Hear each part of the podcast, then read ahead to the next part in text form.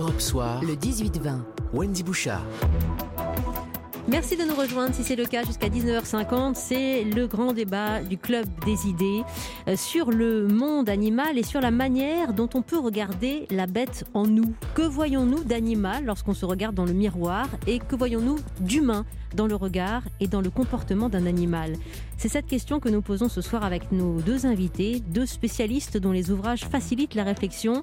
Avec nous euh, en studio Sabrina Krief, bonsoir. Bonsoir. Primatologue, docteur vétérinaire, auteur notamment de Chimpanzés, mes frères de la forêt aux éditions Actes Sud. Et puis Jessica Serra, qui est docteur en éthologie, qui travaille depuis 15 ans sur le comportement des mammifères. Elle est en duplex de Nîmes avec nous et elle publie justement La bête en nous aux éditions Human Science. Bonsoir Jessica Serra. Bonsoir Wendy, bonsoir Sabrina. Et merci de nous rejoindre dans cette réflexion. Moi vouloir être un chat, me frotter contre tes barres, je me ferai angora La bête en nous, en couverture de cet ouvrage, Jessica Serra, ce n'est pas un, chat, ce n'est pas un animal domestique. C'est précisément dans le miroir que tient une jeune femme de dos, euh, un singe que vous avez choisi pour l'illustrer. Euh, que voulez-vous nous dire déjà avec cette première image qui euh, attire l'œil et qui a attiré d'ailleurs Sabrina Krief qui a acheté aussi votre livre pour ça, Jessica Serra? Euh, je, je pense que cette image, elle parle à tout le monde parce qu'effectivement, quand on se regarde dans un miroir, on, on y voit un être humain. Euh, on a du mal à, à, y entrevoir autre chose justement qu'un être humain, euh, tout simplement parce qu'on a du mal à, avec l'idée que nous ne sommes que des animaux. Et donc, je, je débat justement de, de cette idée-là dans mon ouvrage en, en, essayant de rapporter les dernières découvertes scientifiques qui nous amènent justement à repenser euh, la manière dont nous avons défini notre humanité en opposition à notre animalité. Et donc je montre que les, la frontière que nous avons créée est euh, beaucoup plus mince que ce que nous l'imaginions auparavant. Ça a évidemment beaucoup de sens à l'heure où nous vous parlons, euh, un an après la, pandémie, après ce coronavirus, euh, la destruction des habitats, on, en, y viendra, mais cette biodiversité euh, en péril qui fait qu'aujourd'hui, la plupart des maladies de l'homme proviennent de l'animal parce que nous ne respectons plus leur habitat. Et quand on parle des grands singes, on est au cœur de ces sujets-là. En réalité, Sabrina Krief, il ne faudrait pas dire qu'on descend des, des grands singes, mais que on est leur frère, comme vous dites être vous-même sœur de ces chimpanzés que vous allez visiter en Ouganda notamment oui, exactement. Et euh, probablement ce qu'on voit surtout euh, quand on regarde euh, un chimpanzé et ce fameux chimpanzé euh, sur la couverture euh, du livre de Jessica euh, nous le montre, c'est souvent ce qui nous touche, l'humanité qu'il y a dans, ce regard euh, des grands singes. Et si on pense les comprendre, si on euh, perçoit mieux leurs émotions euh, à ces grands singes qu'à d'autres espèces animales, c'est justement parce qu'on a les, mêmes codes de comportement, et, etc. Et donc effectivement, cette barrière qu'on a voulu ériger entre l'homme et les autres animaux, on se rend compte aujourd'hui qu'elle est de, de, plus en plus fine euh, et qu'à l'inverse, en fait, euh, ces, ces, ces, frontières n'existent pas, euh, qu'on est des animaux, on est des grands singes, mm -hmm. on fait partie de, de, cette grande famille on des primates. partage combien de patrimoine génétique avec le chimpanzé, par exemple? Alors, plus de 98%, pratiquement 99%, mais surtout, c'est pas uniquement un aspect génétique, c'est vraiment un aspect comportemental, social qu'on qu partage avec eux. Ça veut dire quoi? Quand vous allez en Ouganda, vous, entrez dans la forêt et, quand vous retrouvez ces, chimpanzés, vous avez le sentiment de faire partie de leur famille C'est un peu ça? J'ai vraiment l'impression de, mieux les comprendre et de mieux les connaître au fur et à mesure du temps euh, que je passe euh, avec eux sur le terrain. Et euh, oui, évidemment, on, partage certains signes et certaines façons de communiquer. Et euh, évidemment, euh, quand on se trouve au cœur euh, de cette forêt et au cœur de, ces familles de, chimpanzés, on comprend à quel point on, est proche. Ouais, et Jessica Serra, vous nous rappelez d'ailleurs dans votre livre que c'est la révolution Darwin, avec cette théorie de l'évolution qui met l'homme et l'animal au même niveau et qui nous montre qu'il n'y a pas vraiment de frontières, de limites, comme vous dites l'une et l'autre. Oui, tout à fait. C'est une véritable révolution scientifique hein, qui s'est opérée avec Darwin. Euh, et moi, j'aime beaucoup le, le, terme euh, nos frères, euh, les chimpanzés, parce mmh. qu'on a l'habitude d'utiliser le terme cousin, par exemple, en tout cas de, de créer encore une délimitation euh, terminologique entre euh, les singes et nous. Et, euh, et, on vit le terme singe comme une véritable insulte. Lorsque mmh. vous dites à quelqu'un qu'il est un singe, ou lorsque vous dites je suis un singe, mais qu'est-ce que tu me dis là? Je suis bien plus que cela. Or, nous sommes des singes, et ça c'est la science qui, qui nous le montre, c'est notre patrimoine génétique, c'est nos comportements effectivement, et puis euh, c'est les découvertes en éthologie qui sont extrêmement nombreuses depuis quelques décennies et euh, qui montrent qu'effectivement euh, tout ce que l'on pensait spécifique à l'être humain, en tout cas la très grande majorité de nos comportements, peuvent être expliqués à la lumière de leurs racines animales, Mhm. et que finalement les émotions, la conscience, la capacité à rêver, à raisonner, le sens du beau même existent aussi chez les animaux. Mais c'est très humain, très humain, euh, Sabrina Krief, de ne pas se considérer comme un animal, justement, de, de garder cette place à part. Il y a des animaux, puis il y a une espèce, l'homme. Oui, euh, probablement euh, que c'est une de nos spécificités de vouloir nous écarter euh, du, du reste euh, du, du vivant, alors que euh, bah, les autres espèces, euh, justement, s'adaptent, vivent dans ce vivant. euh, et probablement euh, que c'est ce qui aussi fait notre particularité, celle euh, d'être capable de se rendre compte du pouvoir qu'on a.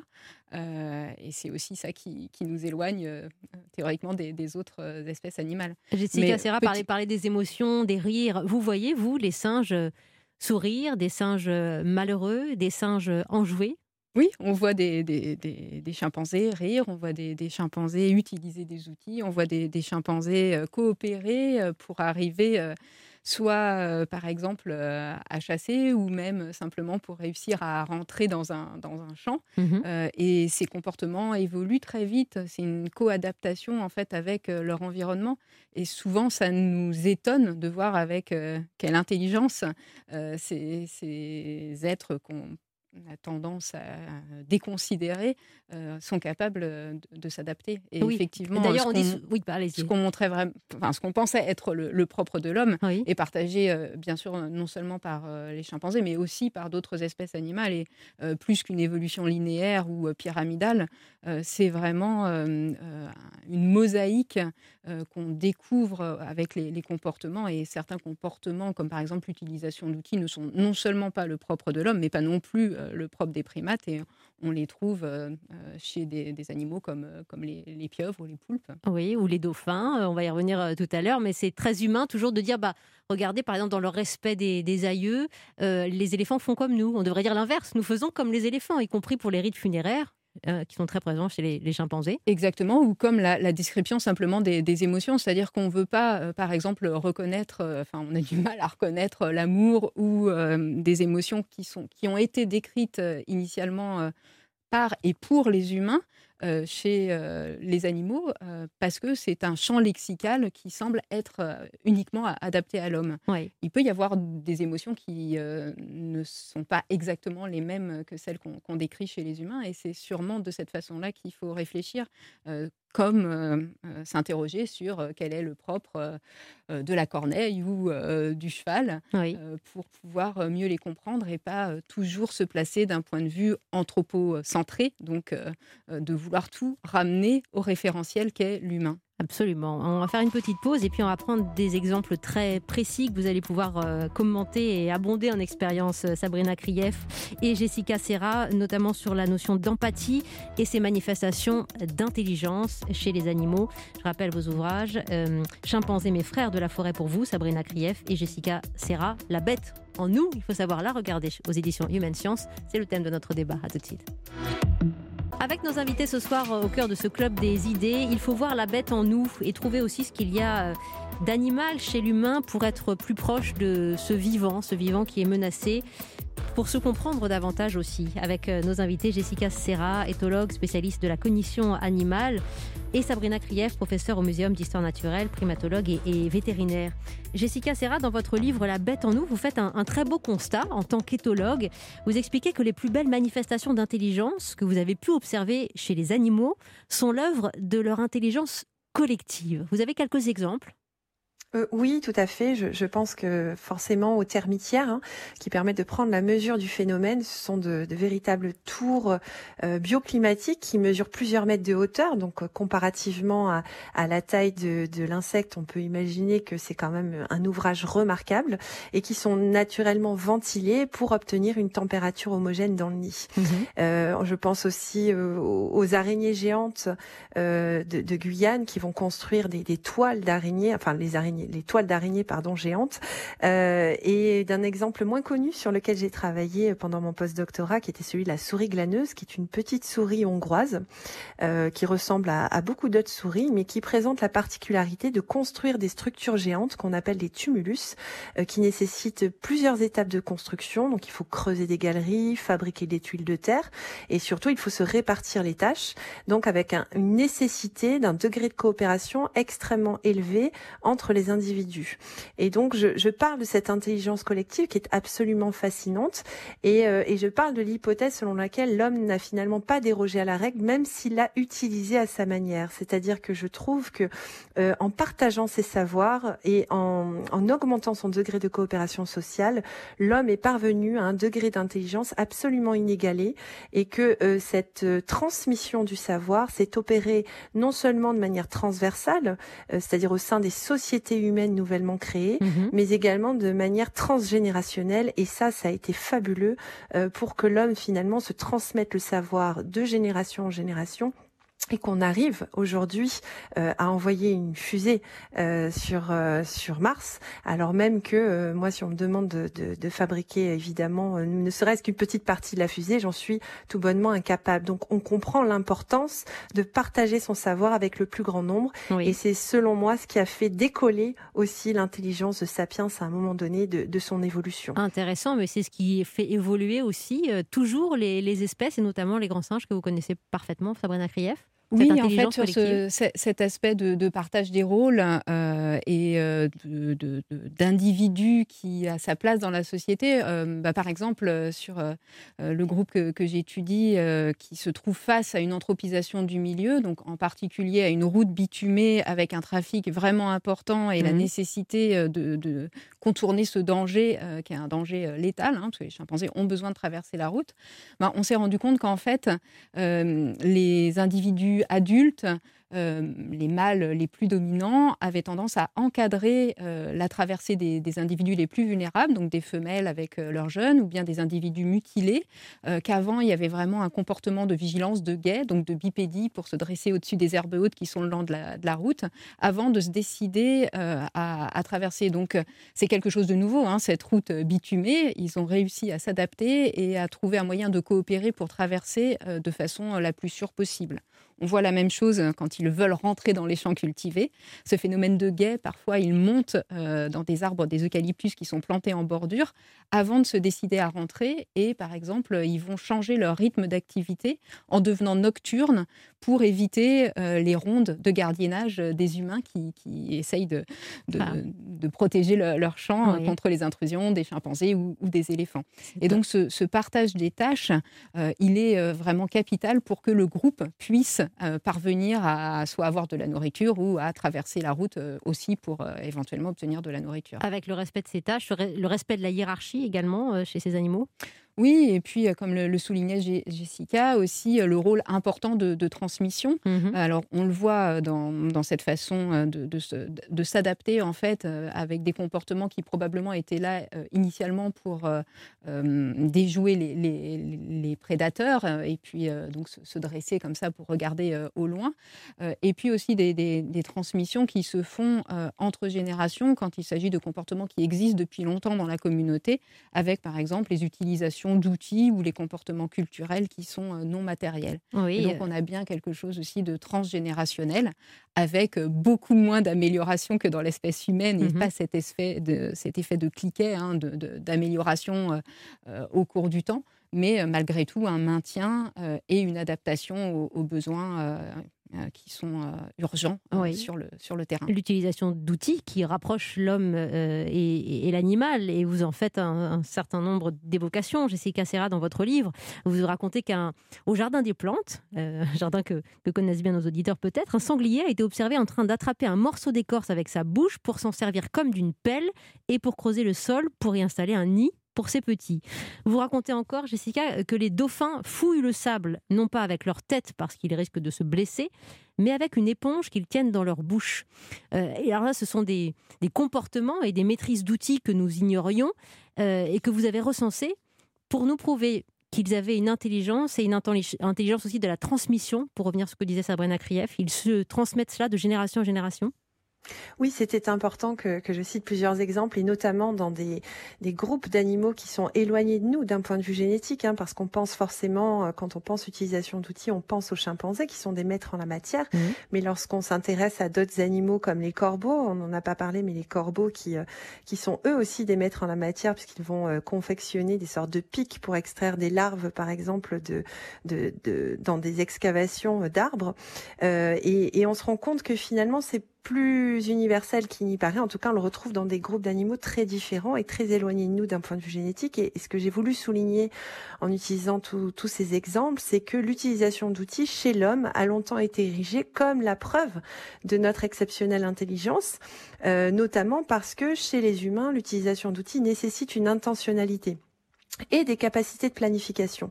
Euh, nous sommes capables d'anticiper à quoi va nous servir tel ou tel outil et donc de sélectionner l'outil le plus adapté à l'objectif que nous nous sommes fixés.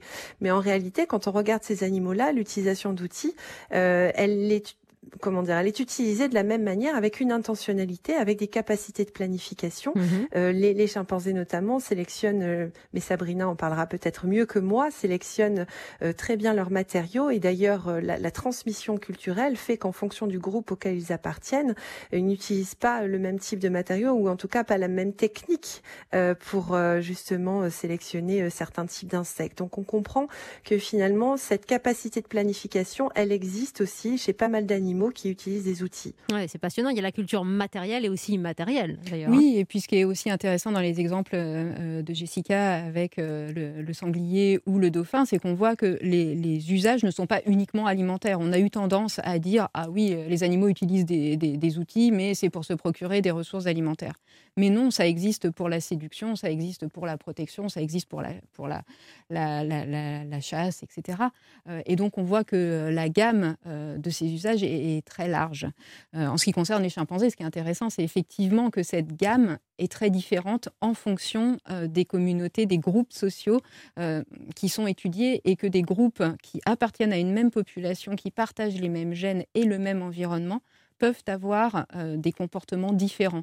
Et c'est ça qui définit la culture. C'est-à-dire que euh, cette culture va se maintenir dans un mhm. groupe social euh, et elle ne va pas forcément se diffuser à toute la population. C'est ça qui fera l'originalité de cette communauté. Par exemple, les chimpanzés que j'étudie à, à, à utilisent pour séduire les femelles un comportement qui consiste à faire des petits confettis qui crachent avec leur bouche euh, depuis les, arbres.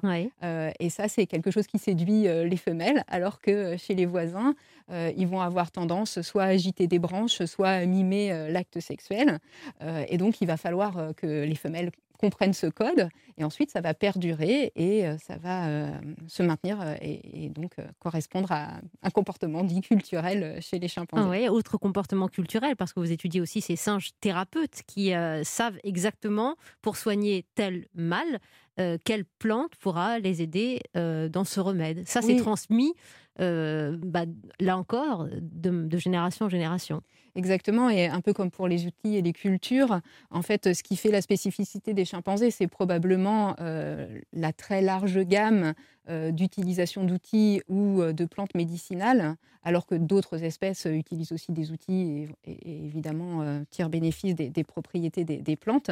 Ce qui fait la spécificité des chimpanzés, c'est probablement leur capacité de mémoire et d'associer, par exemple, des mots digestifs à une plante X ou bien la toux à des écorces d'eucalyptus mmh et de pouvoir effectivement intentionnellement choisir une plante euh, pour euh, un type de, maladie. Ça veut dire, Jessica Serra, qu'on est à la fois dans l'intelligence animale et dans la connaissance ici?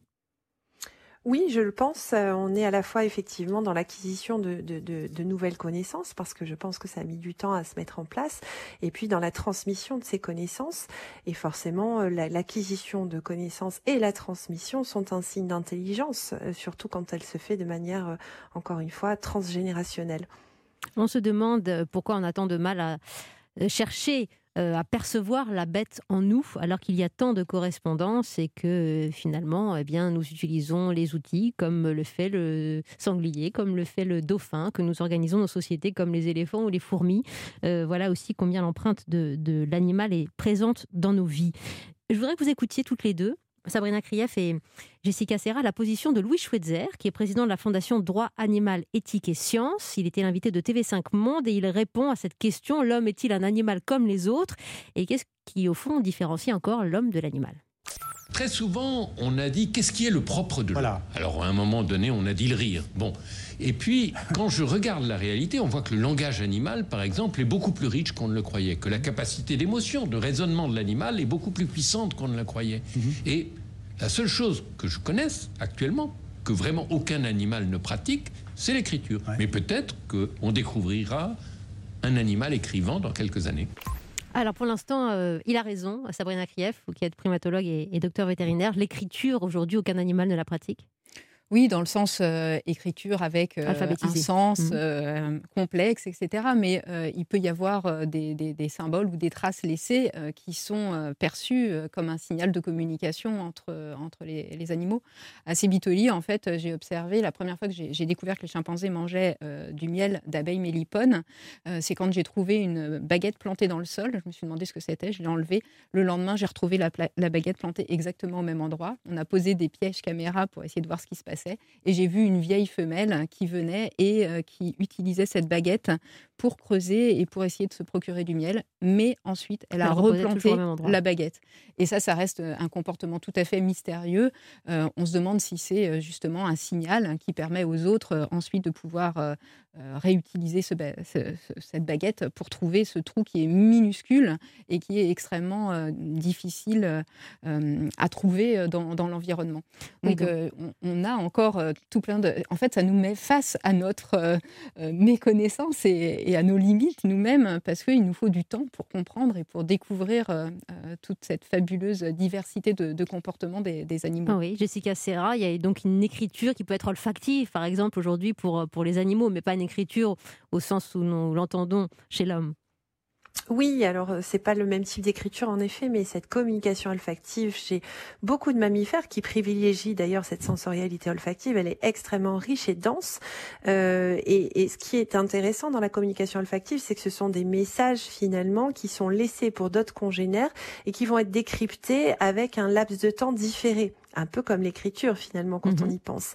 Euh, c'est là où on voit la similarité entre les deux phénomènes. Mais il y a quand même quelque chose chez l'humain dont j'ai voulu souligner euh, une, une, certaine spécificité parce que j'ai rien voulu enlever à Sapiens de ses propres spécificités quand même. C'est sa capacité à faire voyager ses pensées dans l'univers de la fiction qui a certainement été euh, clé pour justement la naissance et de l'écriture et la naissance d'un langage absolument pharaonique euh, avec une combinaison des mots qui nous propulsent dans l'univers de l'imaginaire, euh, là où effectivement la communication des animaux va parfois se limiter à des choses beaucoup plus, euh, on va dire, tangibles qui vont servir au quotidien. Oui, euh, il disait, Louis Schweitzer, au départ on pensait que le rire nous différenciait entre l'homme et l'animal. En revanche, aujourd'hui c'est complètement dépassé, cette conviction les animaux rient, les, chimpanzés euh, chatouilleux peuvent rire comme des humains, par exemple Oui, bien sûr, il y a mm. aussi toute une gamme de jeux et euh, de, partage euh, de moments d'émotion qui, existent. Chez, nos frères chimpanzés. Ah oui, et les émotions, n'en parlons pas, Jessica Serra. Un animal peut être triste, peut hurler de douleur, peut être abattu par la mort de son maître ou de ses congénères c'est très Oui, tout à fait. Hmm. Les, émotions sont euh, aussi variées que, chez l'homme, même ce qu'on appelle les émotions fines, telles que l'empathie. Euh, c'est quelque chose qu'on retrouve chez euh, globalement tous les mammifères et probablement chez les oiseaux. Et on est encore loin d'avoir mené toutes les expériences que, que les éthologues souhaiteraient mener justement pour prouver l'existence de cette empathie animale dans des, dans des groupes d'animaux extrêmement diversifiés. mais là encore, on, on se rend compte que tout ce que nous pensions spécifique à l'homme en termes d'émotion euh, ne l'est pas forcément. Et surtout, ce qui est important, euh, c'est dans le ressenti émotionnel. Là encore, on penserait que l'homme euh, se différencie des animaux parce qu'il ne ressentirait pas de la même manière les émotions, mais les structures cérébrales qui sont à l'œuvre chez l'animal et chez l'homme sont extrêmement proches. Finalement, l'évolution n'a pas impacté vraiment ces structures cérébrales-là. Et donc, on pense aujourd'hui que la manière dont nous ressentons les émotions est vraiment très similaire entre les animaux et nous. Évidemment, le traitement cognitif ne se fait pas forcément de la même manière, euh, mais le, la, manière dont nous ressentons, encore une fois, est certainement très proche. La, souffrance, la tristesse euh, et, et bien évidemment la joie. La joie que l'on pensait encore être l'apanage de l'homme que l'on retrouve évidemment chez les animaux, des animaux qui sont capables de jouer juste pour le plaisir. Et ça, j'ai souhaité le souligner parce qu'on essaie toujours de, tenter de trouver des fonctions à euh, certains comportements animaux comme s'ils étaient préprogrammés à mhm. faire tel ou tel comportement. Et on se rend compte que comme nous, ils jouent pour le plaisir, que comme nous, euh, ils pratiquent la sexualité et que ce qui les guide dans cette pratique du sexe, c'est avant tout là encore le plaisir et non pas euh, la, la visée reproductive. Et que donc finalement, euh, nos, similitudes sont bien plus grandes que ce qu'on imaginait euh, il y a seulement d'ailleurs quelques années. Oui, alors on parle d'empathie, on parle d'émotion qui peut être individuelle ou collective. Euh, l'émotion collective, lorsqu'un chimpanzé disparaît, elle est manifeste, Sabrina Krief Oui, il y a transmission des émotions, mm. mais il y a aussi cette individualité, et je pense que c'est aussi ça qui nous a fait progresser, euh, de, savoir reconnaître effectivement que tous les individus ne réagissent pas de, la, même, façon à un mm. stimulus, que ce ne sont pas euh, des animaux machines, mm. et on a vraiment progressé quand on a euh, compris ça, et qu'il fallait s'intéresser à, ces individualités. Autour de l'empathie, j'ai l'exemple de, de chimpanzés qui sont blessés par des pièges, et pour lequel la mère, mais aussi les autres congénères, prêtent attention à la douleur du congénère. une mère qui avait son fils qu'elle ne portait plus depuis plusieurs années a accepté de le reporter parce qu'il il avait le, pied blessé, et donc elle met sa vie et son alimentation en, péril pour pouvoir porter secours à, son, à son fils. Mais on a aussi plein de cas euh, d'individus qui sont orphelins et qui sont adoptés euh, soit euh, par des, par des individus qui ne sont pas apparentés, et voire même par des mâles adultes qui n'ont théoriquement pas cet instinct maternel qu'on décrit souvent. les jeunes chimpanzés jouent à la poupée et se mettent à la place de, leur mère qui berce les petits. Ils portent des bouts de bois, ils les amènent dans leur nid, ils les transportent pendant des, heures et des heures. Et ça sont aussi bien les chimpanzés mâles que les chimpanzés femelles. Ouais. Et vous notez d'ailleurs dans votre ouvrage, Jessica Serra, la ressemblance est frappante entre un, jeune chimpanzé euh, et un, jeune euh, être humain. Sur la notion d'empathie, vous relayez cette expérience hein, euh, de récompense alimentaire chez les rats, qui, lorsqu'ils comprennent que cela provoque par un choc électrique une réaction négative sur leurs semblables, malgré la récompense, ils arrêtent. Voilà encore une empathie collective manifeste, Jessica. Oui, tout à fait. Euh, j'ai souhaité justement citer d'autres exemples que, que ceux des grands primates parce que on a tendance effectivement à se dire bon, euh, si on retrouve ça chez des espèces phylogénétiquement proches, ça paraît assez cohérent, mhm. mais ça n'existe pas chez les autres. Or, on se rend compte que même les rats, qui sont vraiment des mal aimés hein, euh, par l'espèce humaine, on a vraiment une, image très dépréciative des, des rats qui véhiculeraient beaucoup de maladies, etc. Et on se rend compte que finalement, les rats sont des êtres extrêmement sociaux qui justement bénéficient de cette empathie euh, cognitive et émotionnelle et qui ne vont pas hésiter à partager leur nourriture et à aider leurs congénères dans des situations euh, compliquées. Sabrina? Moi, j'ai bien aimé euh, l'exemple que donne Jessica parce qu'on a toujours aussi effectivement tendance à se rapporter à des vertébrés, des mammifères, mais la dépression des poissons, peut-être Jessica peut nous en parler, mais voilà, il s'agit aussi du monde marin et on a toujours tendance à, un peu considérer que ni la communication ni les émotions ne concernent euh, les poissons. Euh, j'ai bien aimé euh, cet exemple. en fait, on s'est rendu compte, et il y a une étude qui a, qui a été menée là-dessus, c'est que notre degré d'empathie va diminuer en fonction du, du lien génétique qu'on a avec l'animal. C'est-à-dire mhm. que plus l'animal nous apparaît morphologiquement et génétiquement éloigné, moins nous lui attribuons des fonctions cognitives avancées ou des émotions. Euh, et, et, les poissons, justement, qui vivent dans le milieu marin, sont euh, finalement les, les, témoins de cette façon que nous avons de considérer le monde de manière purement anthropomorphique, parce que les poissons, justement, euh, il y a beaucoup de gens encore euh, qui pensent que les poissons ne souffrent pas, que les poissons n'ont pas de vie émotionnelle, n'ont pas euh, de compétences cognitives très avancées. or, on parlait de la LFDA tout à l'heure de Louis Schweitzer, et il a pris un étudiant justement qui a travaillé exclusivement sur un étudiant brillant sur cette question justement animale du poisson et qui a montré que le poisson est un être, pour la plupart, ils sont sociaux, donc ils ont besoin de vivre avec des congénères, Donc, ceux, qui entendront ce message, voilà, c'est pour les, les, poissons qui vivent dans des bocaux. On est sur de la maltraitance animale sans même en avoir conscience. mais, parce que justement... mais, mais on avance hein, dans cette prise de conscience et, vos expériences et vos livres en témoignent. Il y a une fraternité aussi de destin dans ce monde du vivant, d'une santé qu'on essaie de réconcilier. Voilà pourquoi nous tenions à dresser des, liens, des filiations avec l'animal, et vous l'avez très bien fait, mesdames. Sabrina Krief, professeure au Muséum d'Histoire Naturelle, auteur de Chimpanzés, mes frères de la forêt, un ouvrage bouleversant aux éditions Actes Sud. Et puis Jessica Serra, on a beaucoup tourné autour de votre livre, qui est là aussi passionnant, La bête en nous, aux éditions Humaine Science, collection euh, que vous dirigez, euh, dans la collection Monde Animaux. Merci beaucoup à toutes les deux, et à bientôt. Beaucoup. Merci, Merci. Wendy Bouchard. Et dans quelques secondes, les archives d'Europe Soir, 23 ans après la mort de Frank Sinatra, Angèle Châtelier a retrouvé des extraits de reportages historiques sur Europe 1. A tout de suite.